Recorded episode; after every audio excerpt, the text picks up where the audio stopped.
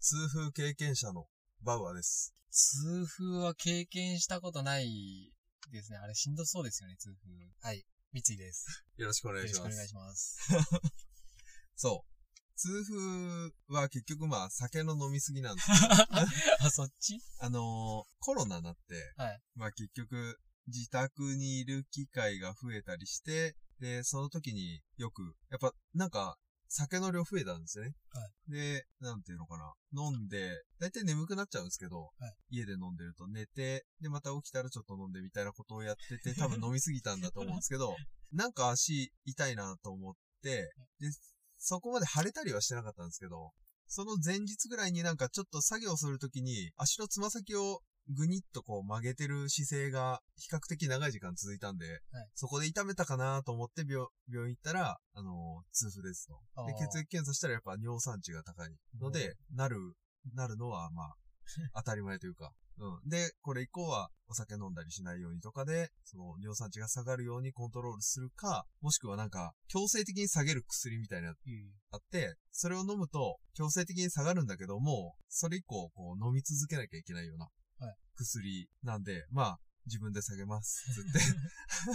で、その、それ以降はそんなバカ飲みは、あの、しないように、はいうん、して、治ったというか、全然なってないんですけど、へえ。うん。やっぱ痛いですよ。足痛い。僕昔あの、霜焼けうん。みたいになっちゃった足が。それ腫れるんですかそうそう、腫れてう。ん。で、すごい痛かった記憶あり ます。霜焼け。あの、寒い時期で。うん。多分、似たような感じだけど、もっと中から、いあの、チクチクというか、ズキズキというか、痛い。痛いような感じで、まあ、腫れる人もいるみたいです。あなんかー関節系に尿酸の結晶みたいなやつが溜まるらしくて、へえ。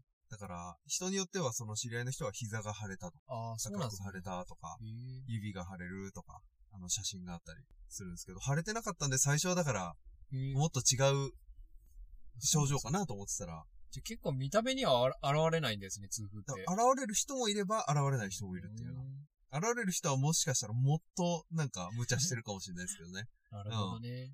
そうそうそう。大変そういう経験があって。で、ちょっと今回本に入るんですけど、はい今回紹介する本は、名医が教える飲酒の科学あ、なるほど。という本です。酒に関する本ですね。僕お酒飲まないんですよね。そうですよね。はい。うん。お酒飲まない人。お酒飲まない人は、どうだろうな。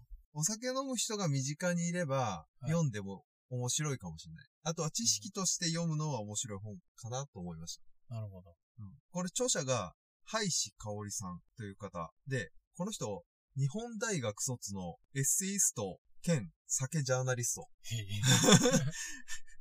の方で、2015年には一般社団法人ジャパン酒アソシエーションを設立して る。 何それでこのジャパン酒アソシエーションは、は国内外で日本の伝道師、酒エキスパートを育成するための組織。ほーあんまり頭に入ってこなかっ たですね。なんだか。からとりあえず酒が大好きってことですね。ああ、なるほど。酒をこよなく愛してる方ですよと。で、まあ、お酒の魅力を広めたいっていう活動をされてるという。そうです、そそうで、うですすそうでねす。うん。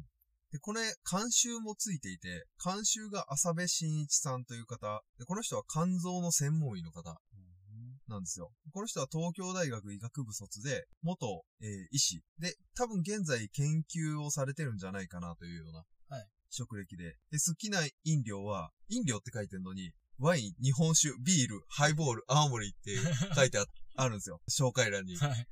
飲料っていうくくりなのに、酒しか乗ってないっていう。 酒好きだろうっていう。 あからさまに。うん。という方です。はいで出版は日経 BP から出てます。ああ、なるほど。うんちょっとだからなんか、ためになる系の本が多かったりするんですかね、きっと。うん。で、これ、浅部さん他13人の専門家に取材して書かれた本へえになります。だから結構、ちょっと対話形式みたいな感じの部分があって、で、この先生に聞いてみましたみたいな。その、それぞれの専門の分野で聞いてって、で、酒についていろんな分野で聞いていくようなはい感じになってます。なるほど。で酒って結構もう、古くから人類に関わってるじゃないですか。はい歴史的に。で、古来もう、古くからはなんかもう、口噛み酒で、米噛んで、ああって、いうので酒作って、それが。 君の名は。そうそうそう。あれのもうなんかほんと古代バージョンみたいなやつで、それを神事に使ったり、祭りごとに使ったりとかで愛されてきてるじゃないですか。はいそのちゃ直近やっぱコロナ禍ってなって、絶対飲み会減って嬉しい人もいるけ ど、逆に僕家飲みが、あ僕僕はい自分、嬉しかった。 だよね、はいそういうのあるよね。 で、自宅でのただ飲みが増えて、はいま あ痛風になったりとか。確かっていう人もいるわけで、なんか深く関わってるし、に。自宅だったらもう再現なくなりますもんね。う。そうなんですよね。みんなで飲んでてみんなが眠くなるまでうん。飲めますし、店だったら閉まっちゃうから、やめるかってなる。だからオンライン飲み会とかで、逆に終わりがないから、延々ともう起きてる限り飲み続けちゃうみたいな、うん、店閉まらないから、そういうのはあって、それもちょっと良くないよね、みたいな話は確か。に。しかもうんコロナ禍の時運動しないですもんね、あんまり。外に行く機会もなくなって。そうですよね。もうコロナ禍の前世紀というか、の時は、ランニングするのさえはばかられるぐ らいのレベルでしたからね。いやーうん、ほんと。そう。だから、それ、それで健康を害す可能性があるよねっていうところが結構やっぱり身近で感じるし。で、この本はどういう時に読むかっていうと、酒との付き合い方を一考したい時。はいまあ、読むと、そこを考えるきっかけになるなっていう気がしました。うん。で本の内容に入っていくと、著者のハイスさん、この人、もともと酒強くないんですよ。うんなんか、もともと弱いのに、社会人で、毎日、その、酒を飲むようになったと。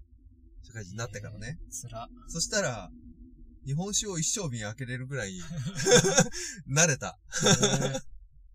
やっぱ慣れっていうのは、あって、はで、その慣れてそこまでのレベルに行っちゃってると。へえだからこそもう酒をこよなく愛してると。はで、この人もコロナ中に自宅飲みが増え た。で、自宅飲み増えて、あろうことか5リッターの業務用ウイスキーっていうのをネットで注文して、はで、それがあっという間に空になったと。いや、死んじゃう で。それ死んじゃうわ。そうなんですよ。で、これによって、かはわかんないですけど、まあ、これも一部原因だと思うんですけど、はい逆流性食道炎を発症しちゃいましたあ。ー。まあ、それでしょうん う。それ、それかどうかわからんって言ってましたけど、今。うんそれでしょこれ、9割ぐらいですかね、はい多分。 そう。逆流性食道炎出て、う。はい。やっぱ、ちょっとやべえなっていうのを考え て、これまで、これまでもいろんな本出されてて、酒との付き合い方みたいなのを考える本とかも出してるんですけど、さらにちょっと深くはい、酒との付き合い方、酒と健康っていうところを考えるきっかけになって、まあこの本をまとめてったよみたいなことです。で、この本の中で、いくつか印象的な項目あったんで、それピックアップしてはい話したいと思います。まず、これが一番。酒は飲まないのが一番。まあ、そうでしょう、ね。そうでしょいやまあ、昔から、う。はい。酒は百薬の長とか言うじゃないですか。ああ、言いますね。ちょっと飲むぐらいが、こう元気ででいいんだよって。じゃなくて、飲まないなら飲まないが一番。あという意味です。ゼロが一番みたいあ、なるほど。な。うん。摂取量ゼロがはい、本当は一番いいですよ。へえ。じゃあ僕ゼロです。ただしまあ、ゼロでしょうかこれは健康だけで言ったらね。ああの、それこそ酒を飲むことによって、やっぱ人付き合いとか、はいやっぱその場でいい環境ができて話せることとかもあるし、打ち解けたりっていうこともあるので、あ、結構、大概の人はちょっとテンション高くなるというか、うんうん。なんかそうですねちょっとハッピーな感じになる。なりますねそうそう。いい、いい具合に自分の壁が取れるというか、になるじゃないですか。ちょっと僕、うん。お酒全く飲まないってわけじゃなくて、その飲み会の場だったら飲むんですけど、うん。今まで一回もそういう、酔ったことがないというか、うんうん。ないんですよ。そのハッピーな気持ちみたいな。みんなの気持ちがわかんないんですよ、僕、お酒飲んで。酔ったことがないっていうのは、酔って、あの、記憶なくしちゃってるんじゃなくて、はい飲むとどうなるんですかいや、このままです。別に、はい饒舌になるわけでもなく、はいなんだろう、暗くなるわけでもなく、そうです。うーんまあ、このまま、ただ、あの、やっぱり、そういう場なんで、疲れてきて、普通に眠たくなるっていうぐらいで、あ、眠くなるのはありますよね。若干ありますね。うん。はい眠くなるのは若干あるんですけど、はいはい。そのみんなの気持ちがわかんないんですよ。酔って楽しいっていう。ああ。それ、のんべえのおじさんから言わせると、飲みが足りないな、っていうやつじゃない 絶対、絶対来るやつだよね。本当ですかね。うん。で実は僕、うん母親もそうなんですよ。はいはい。だから遺伝なのかなと思って。母親と父親も飲んでもあんまり変わらないらしくて、へえ。飲んではい、気持ち悪くなったり、あの、どのぐらい飲むんですかその飲み会のレベル。えっとですね、だから、僕、うん酔わないんで、うん普通にお腹いっぱいになるんですよ。飲んで、うんうんなんか頭がぼーっとしてくるというか、わかんなくなって、うん。っなんか限界超えて飲んで吐くじゃないですか。ていうパターンが、あの、飲み会の失敗談でよくありますよね。うん。で僕、それないんで、うん普通に飲んでてお腹いっぱいになるんですよ。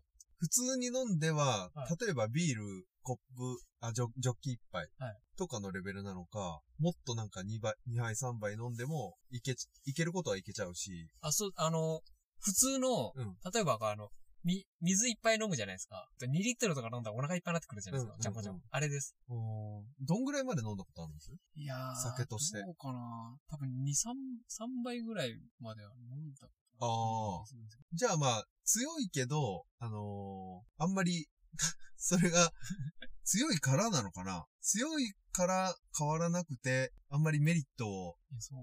感じれないみたいなそう。とこですかね。とそうかもしれないです。うん。あんまり、なんだかって、弱かったら、ヘベレケになって、まあ、気持ち悪くなるのか、寝ちゃうのか、とかをすぐしちゃうと思うんで、そうじゃないから、強いには強そうですよね。あのそうか、もしれ生態的 には。 えただ酒飲みに合ってない体質っていう。ー、まあそうですよね。うん。酒を楽しめないって感じですね。はいはいはい。そう。で、さっきの話、飲まないのが一番で、まあ、百薬の長っていうのは嘘。ああで、特に、濃い酒っていうのは、これがやばい。いうアルコール度数。度数が高い。高いだから例えば、ウイスキーのストレートとか、は泡盛を割らないで飲むとか、はでウォッカとか、あの、よくあるのテキーラ、ああ。ショットグラス一気飲みとか、ああいうのがへえ健康的にはやばいです。じゃあ、僕昔知り合いで、うんお酒のアルコール度数じゃ、うん酔えないからうん、アルコール飲んでるそれ人がね、いて、消毒用エタノールってやつ。そうエタノールとそかれダメなや つ。これだったらなんか酔えるみたいな。それ良くない ね。それ底辺ってことですか今の説明で言うと。しかもさ、それ高くつくんじゃないあの、値段的にも。いや、そういう話じゃないんじゃないですか酔うか酔わないかよの。く言わないから。はいや、ちょっとなんか、外、外伝みた いな。お酒飲みの話じゃない。だって、さ、日本酒とか、うん正直、美味しく作ってるからあいいんじゃんね。美味し、なんかこう、酵母の香りが、とあ。あか、あ。あのーキリッと した何々がって言ってるのに、はい消毒用エタノール って、もう、面白みゼロだけど、はいなんかよくわかんないけど、エタノールだけ体に摂取されてるみたいなことじゃないですか。もう、あの、こんなこと言っちゃ悪いです。社会的に良くないですけど、うん。そこまでするんだったら、うん。正直ドラッグとかやった方が安全なんじゃないかっていう。ああ、そうですね。違う、違う方向の方がね。もうそこまでやるんだったら。。うん。やってるのと変わる、まあ、合法、法律がないよね そうよくわかんない。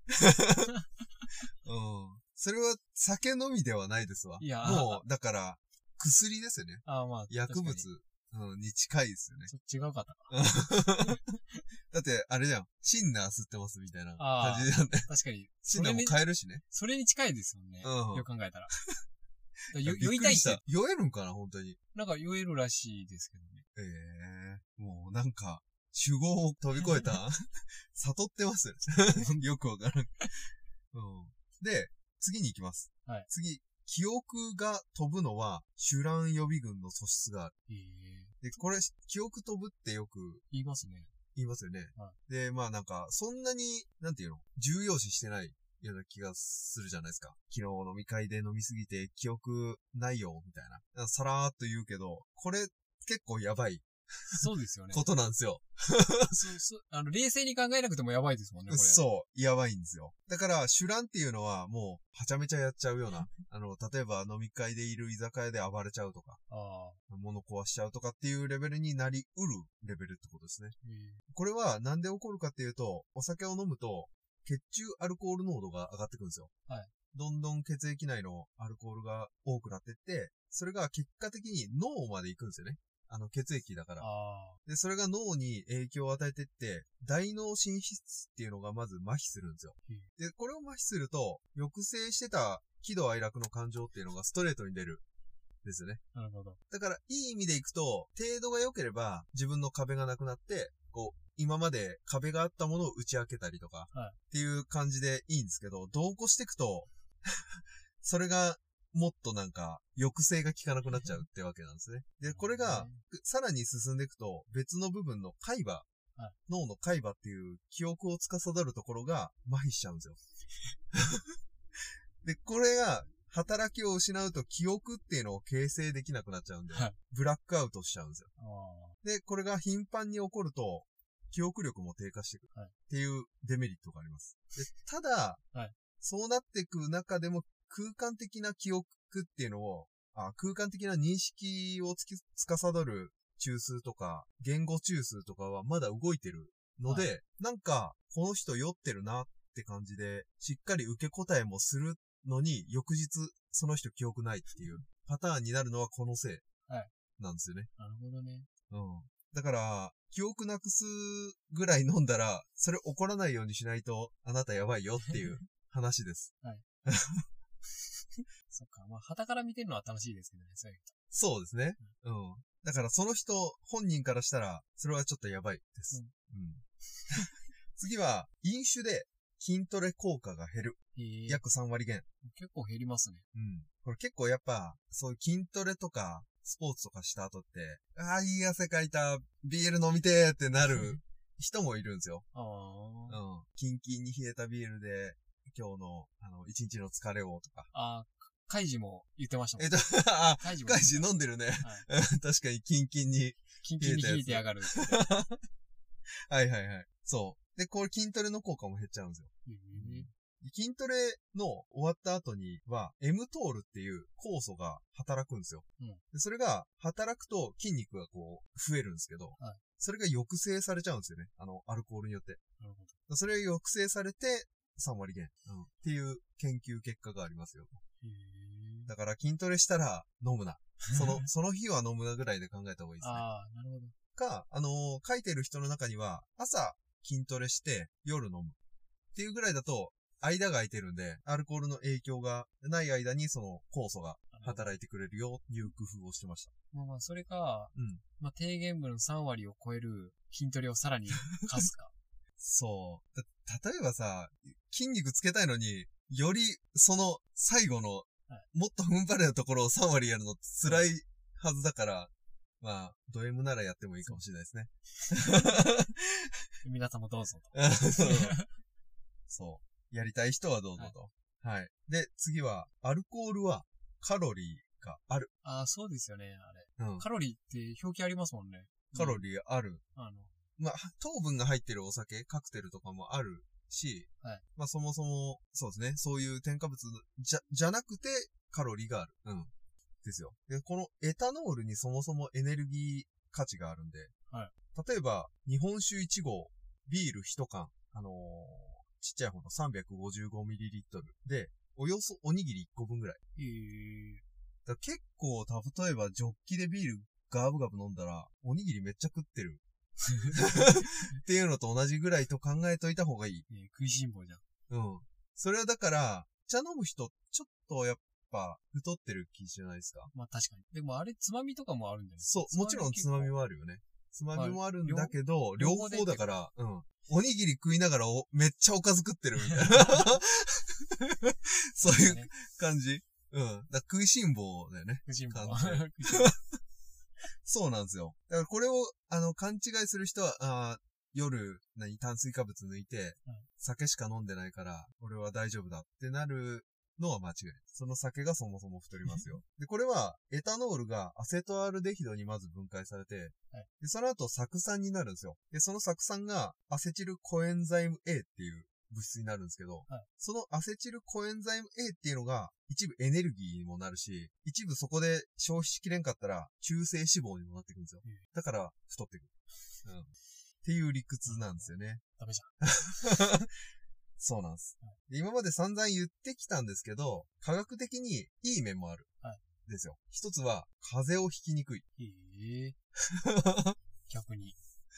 風邪ひきにくい。まあ、ええ風邪だからこそ、なんかちょっとでもアルコール、お酒を飲んでる方が風邪もひかないし、調子いいんだよっていう人もいるんですよ。はいでこれは一応理屈的には説明がついて、はい風邪のメインの原因って、あのウイルスとかが増殖したことによるんですけど、そのウイルスの一つのライノウイルスっていう代表的なものがいるんですけど、これがアルコール飲むと、やっぱポカポカしてくるんですね。で、それで、ライノウイルスが増殖する、しやすい場所の一つの鼻の温度が上昇して、それが37度以上いい。になると、ライノウイルス増殖できない、しにくいんですよ。はなので、風邪をひきにくいという理屈が一応説明つく。ただし、 アルコールを、その、え、えーお酒を飲むと、抗体価が上がりにくい。ので、はい新型コロナウイルスとかあのあ。抗体を作りましょうねってワクチンを例えば打ちました。はい酒飲む、抗体価上がらない、コロナにかかる、みたいな。っていうことは起こりうる。まあ、他のウイルスに関してもそうですね。一回引いて、風邪ひいて休んでるから、つって酒飲ん で。とかやっちゃうと抗体価は上がらないから、まあ悪化するかもしれんし、その後またもう一回引くかもしれないし。うん。っていうことは起こりうる。はい。はい。で、もう一個いい面があって、エストロゲンが増えてはい、美肌、美髪になる。ですよ。よ。エストロゲンっていうのは女性ホルモンはいです。で、ただ し、このエストロゲン、まあ女性の方特にエストロゲンにさらされる期間が多いと、乳がんのリスクが増えます。ああ。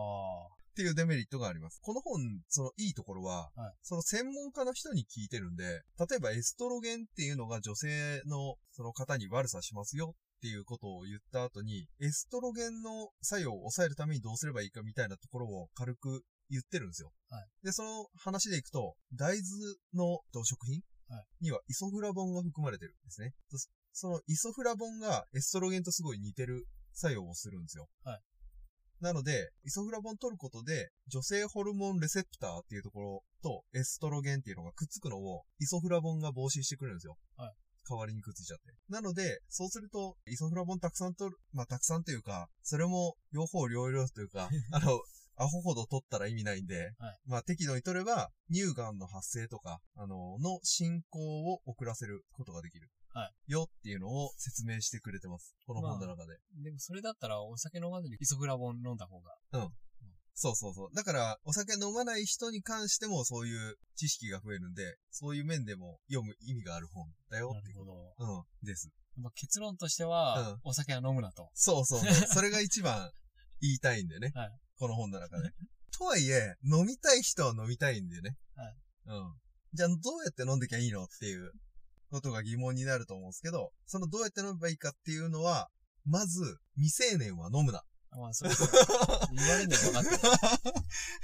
いや、これも理屈があって、は飲むなって言ってる話で、未成年が飲むと、まず脳の発達が遅れる。はいっていうのと、アルコール依存症になる確率がアップする。ああ。ですよ。はいちっちゃい頃に飲めば飲むほど、アルコール依存症になりやすい。うん。うん。昔、勧めてくるおじさんとかいません でした親戚に。いないっす。いないはい。あまあ、でもし、そうか。それやったらいいですね。そう、僕はいなかったです。なんか、なんだろうな。その流れってなんか見た覚えがあるんですよ。はいうん。ちっちゃい頃にビール飲んでると興味が湧く。ああ。とだからなんか子供ビールとかもあるじゃないですか。はい。お菓子で。うん。そういうことかなと思うんですけど。なるほだかど。らそういう時にも、進めるなってこと。うん。ことです。まあ、犯罪だからな。そもそそもうが。そう。まあ、でも、ただ、親戚中だけ集まってる中だったら、一口ぐらいみ たいな。っていうのも、やめといた方がいいよ。はいうん。ってことです。で、あとは、1日の目安量。はいこれ、純アルコール換算で 20g。っていう風に厚生労働省が言ってます。 20グラムで。これ、純アルコール換算なんで、はいあの例えばビールとかだったら4%とか、ああ、なるほど。ストロング缶だと9%とか。は日本酒だとどうだろうな、12、15%とか。で、ウイスキーだと40%とかっていうようなパーセントをアルコール換算した時ですね。これ目安でいくとその 20g っていうのはどんぐらいなんだっていうと、ビール中瓶で1本。うん。だから 500ml ぐらい。日本酒は1合。うんワインだとグラスで2、3倍。うんという程度です。まあなかなか少ねえじゃねえかっていう 話があって守りにくいかもしんないけど、なるべくこれを守った方がいいよはいってことです。あとは、空腹で飲まない。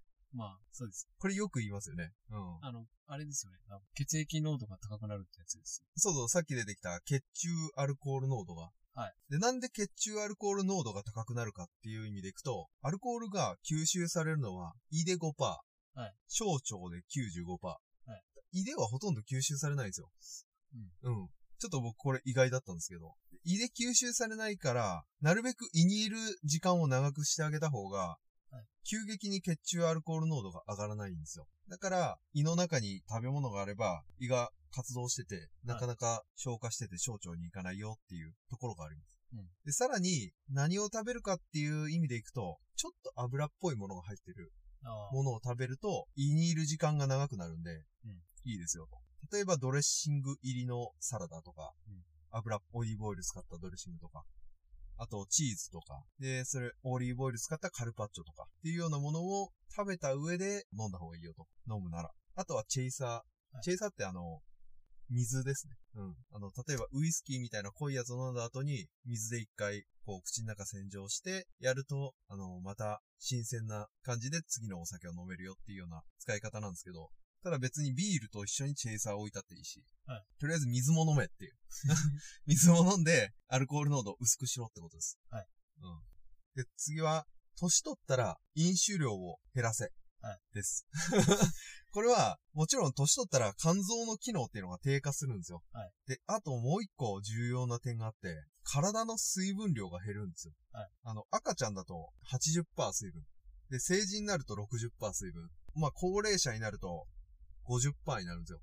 はい水分の量がそもそも減るんだから、取った分のアルコールの血中濃度が上がりやすいんですね。ってことで酔いやすいから、年取ったら飲酒量を見直すべきだよっていうところです。はい。で、この本読んで、まあ最後なんですけど、酒をやめる必要はない。はいけど、長く楽しむために、バランスを今一度考えてはい、見た方がいいですよっていうところが、読んだ後に思ったことです。 であと、飲まない人は、そのまま飲まない方がいいよっていう、はいところです ね。そうですね。うん僕は飲まないですもん。うん。というのが、あのーこの本読んだ後に思ったことです。はい。 はい。という本で した。うん。ね、まあ、そうだろうなっていう感じ。そそうだろうなっていうところが、多分飲む人にとっては、なんだかんだで悪い方には考えないじゃないですか。はいだから、意外だなって思ったことはあるんじゃないかなと思います。なので、今言ったこと以外にも、いろんなことが書かれてるんで、はい興味ある人は一 度読んで、酒飲み習慣を見直してみてください。はい。はい。今回の話を聞いて、本が読みたくなってきましたね。今すぐ書店や図書館に向かいましょう。そしてあなたもはい本読もうぜ。はい。 本よもぜラジオでは、おすすめの本や、代わりに読んでほしい本、ご意見ご感想についてのお便りを募集しています。概要欄のメールアドレスにメール、またはツイッターのリンクから DM 送信、またはハッシュタグ、本よもぜラジオをつけてツイートしてください。番組を気に入っていただけたら、お使いのポッドキャストアプリにて、フォローと評価をよろしくお願いします。ありがとうございましたあ。りがとうございました。